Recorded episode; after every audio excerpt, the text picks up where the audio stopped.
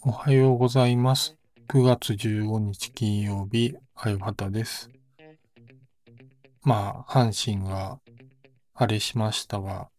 特に私は阪神ファンではないので、まあ、すごい、あれで道頓堀が盛り上がってるなぁと、ニュースを見たんですけど、まあ、それは置いといて、先週ちょっと触れていた、ポッドキャストザ・ギャザリングの、あの、オープニングの曲、なんか許可が取れたら流そうかなって言ってたんですけど、完全にこう、忙しさにかまってて、許可をこう取り忘れてて、で、まあ、あの、その後、それを聞いてくれたホットテックのクシーさんとかが、まあなんかいいんじゃないっすかとか、もろもろこう話をして、まあ一応なんか大丈夫っぽいんで流しちゃおうかなということで、まああの番組の最後にちょっと流そうかなと思うので、まああの、イントロだけ聞きたいって方は最後のとこにこう、いい感じに、こう、時間を合わせて再生していただければなと思うんですけど、で、まあ、ちょっと最近の話として、なんか前に、これ、ポッドキャストで話したのかな？なんか日記をアプリで書くようになったって話をしていたんですけど、ちょっとですね、合わなくって、あのノートというか、ノートじゃないな。手帳に最近こうメモを取るようになったんですよね。感じたこととか、こう後で見返したいなっていう言葉とかを。まあ仕事柄、なんか、例えばデジタルツールとか、まあ Notion とかに書けばいいんじゃないのかなって気もしたんですけど、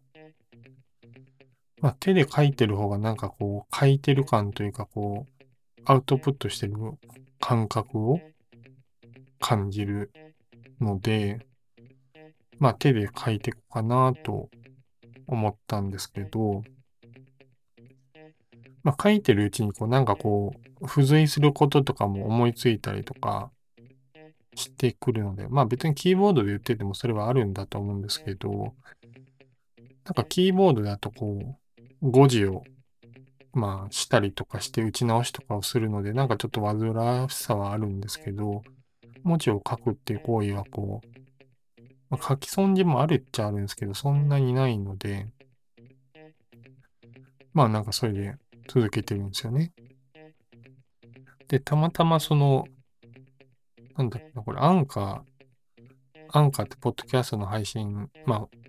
この金曜回帰ファイルでも使ってるものなんですけど、もうなんかプレゼントでもらったペンがちょっとまあ書き味がいいので、ちょっとそれを使っていて、まあね、なかなかいいペンな、ペンっていうか、うん。これなんだろうな。なんかユニ、ユニだから、これユニってどこだったっけ？三菱鉛筆かな？のエモットっていうなんかペンで、まあ、ちょっと薄いんですけど、まあ、あの、ちょっと書き味がいい感じなんで、ちょっと好んで使い続けてるんですけど、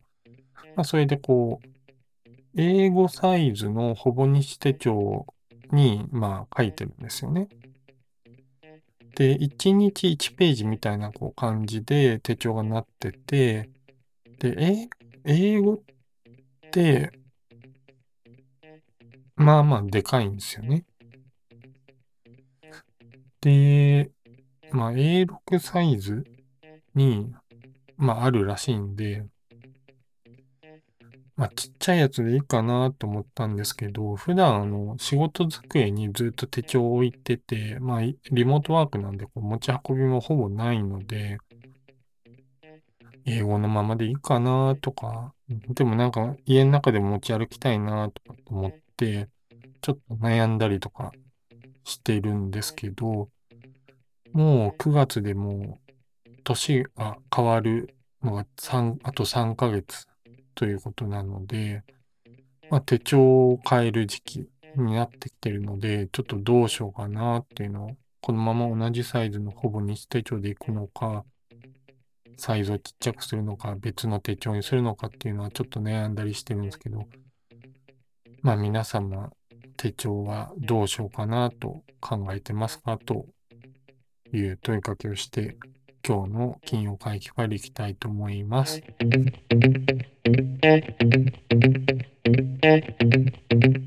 はい。ということで、今日の金曜会議ファイルは、ちょうどあの、ネットフリックスの見たらいけ炎上するってドラマ？を見てて、まあ見終わったとこで、その話をしたいなと思うんですけど、まあなんか CM すごいやってて、ちょっと前に。で、なんか音楽とかはちょっと気になってて、まあなんかちょっとどんな作品なのかなっていうのは気になってたんですよね。で、前になんかホットテックってポッドキャストでも話してて、なんか面白そうだなと思ってたり、まあしてたんですけど、で、テーマ曲が、なんか僕あんまよく知らなかったんですけど、 Vaundy さんがやってて、 Vaundy って聞いたことないんですけど、結構いろんなとこでいいいい聞くので、なんかその、結構曲がいいなと思ってみようかなっていうとこもあったので、で、エンディングで流れるんですよね。カーニバルって曲が。で、ネットフリックスを見てる方は、わかるかもしれないですけど、あの、クレジットってなんか飛ばすんですよね。ネットフリックスって。問答無用で。なんかす、なんかクレジットが始まって、もう1秒経たないぐらいで、なんか飛ばしに来るんですよね。で、僕はなんかその曲を、曲とクレジットも見たいから、だから終わる時にこう、もうなんか1秒ぐらいの戦いで、クレジットを見ると押そうするんだけども、まあ早いんですよね、ネットフリックスが。すごいスピードでクレクレジット飛ばしてくるんで、だからもう、なんか全何話だ ?8 話か9話ぐらいあった気がするんですけど、一章ぐらいしかしてないんですよね、ネットフリックスに。もう完全にこう、ネットフリックスに全負けで、全然あれできない感じで、もう、うん。まあね、なんか設定で見るってすればなんかできるっぽいんでしょうけど、なんかそういう、なんかそういうのじゃないんですよね。なんか戦いたいみたいなとこがあるので。でもなんかその、なんでしょうね、こう、タイ、まあタイパ、今流行りの言葉のタイパの思考でいくとまあそれはいいんでしょうけど、なんかこう、良くないですよね、あの機能はっていうのは、クレジットを飛ばすっていうのは。なんかコンテンツ供給側の視点とかプラットフォーマーの視点からで言うといろんな作品を見てもらうことでのエンゲージメントが上がるみたいなところに寄与しているっていうのはわかるんですけど、なんかこう、作品の世界に浸りたいみたいなと人とかそういう曲をまあ最後のクレジット見るまでが作品だって思う人がすると、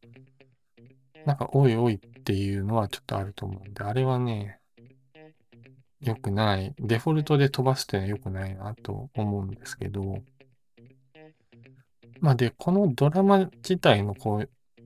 面白かったなってところを話したいんですけど、なんかこれなんかもう何話してもネタバレになっちゃうので、なんかこれめっちゃむずいなって思うんですよね。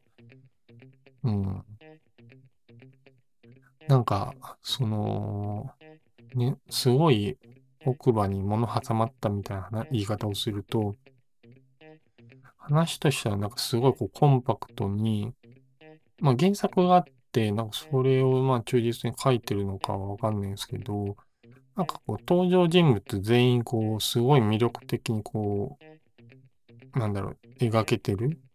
自然に描けてるっていうかこう、うん、なんかよ、良い、本当に良い作品だなと思ってて、で、なんかその自分が一番感動したのが、こう、主演の長野芽で、で、なんか調べたら長野芽って小学校時代から役者やってるのをなんか知らなくて、なんか、そう、なんか、読者モデルっていうか、なんか雑誌のモデルやってたのはしてたんですけど、あ、なんかそこら辺ずっとや、仕事としてやってた人なんだっていうのは結構びっくりして、で、長野メインの主演のドラマっていうか、メインどころで出てるのって2つぐらいしか見てなくて、声恋っていうドラマと、なんかコミコの、コミコってまあ、アプリの、まあ原作にした、まあ、ドラマとか、あと、まあ、菅田将暉が主演ではあるんですけど、3年 A 組ってやつとかも、まあ、ヒロインとかメインどころでかなり出てて、結構そのふわっとした感じのこう役が多かったというか、うん、印象はあったんですけど、今回の御たらい家ってまあ、これは別にあらすじに書いてるからあれなんですけど、まあ復讐するんですよね。まあ家をの、まあ火事を起こして、まあ乗っ取ったと思われるその鈴木京香を復讐するっていうまあそういうので、まあ結構その、かなりこう、まあ芯がある役柄だなと思って、で、なんかすごいこう、うん、なんか強いし、強く出るシーンとかも結構あって、で、まあ、見た人はわかるんですけど、結構こう、途中からいろいろとこう、本人の心変わりとかがあったりとかして、とても人間的な部分もあったりして、なんかその機微な部分とかすごいうまいというか、うん。なんか最後のシーンとか、まあ、めちゃくちゃ自分好きなんですよね。あそこら辺。まあ、見てる人しかわかんないですけど、なんかすっごい上手い人なんだなと思って、ちょっと感動した作品でした。なんか、そうですね。なんか本当でも、こう、2、3回、もう、もう2、3回ぐらい見たいなっていう作品だったり、あとなんか、まあ、 mixi の画面が出てて、めっちゃ細かいんですよね。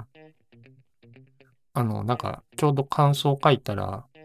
あの、まあ、いつも仲良くさせてもらってる有野さんって方が、まあ、なんかすごいここ細かいよね、みたいなことを言ってて、まあ、自分もこう、なんか見てて、気づいたのと、まあなんか自分もこう mixi に一時期仕事で関わってたので、なんか、ああ、再現っていうかまあまあ、実際のものを使ってるのか、どういう形で関わってるのかわかんないですけど、まあなんかすごいもう完璧に、あ、これミク mixi じゃん、みたいなのは、なんかすごい芸が細かいなと思ったのと、なんか実際のものが結構出てたんですよね。なんか Amazon の買った箱とか、うん、なんかいろんなものが、基本的には、うん、なんか実際の商標とかものが、まあ、使われてるみたいな感じだったんで、まあ、かなり、うん、リアリティとかなんかこう、うん、良い、良いドラマでした。はい。という感じで、はい。ということで、今日の金曜会期ファイルいかがだったでしょうか？そしてこの番組では皆様のご意見やご感想、普通歌をお待ちしています。Twitter などでハッシュタグ金曜会議とつけてコメントしてください。ホームからも普通歌をお待ちしています。最後にこの番組を気に入った方は、私のニュースレターパブリリアやレーズンオンシルベンのご購読やディスコードサーバーにご参加ください。そして今回は最後にポッドキャストでギャザリングのイントロフルバージョンを公開させていただきます。それでは、あゆはたの金曜会議ファイル、次回の配信でお会いしましょう。あゆはたでした。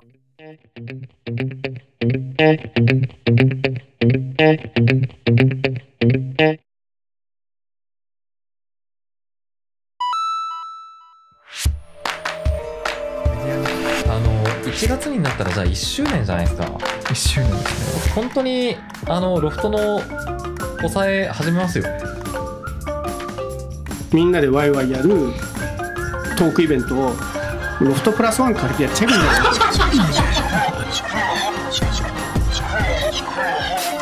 合同でやりたいな。俺ね傭兵さんに会いたいなホットテックの。何ですか？ポッドキャストウィークエンドって。誰もポッドキャストウィークエンドに呼ばれてないでそうね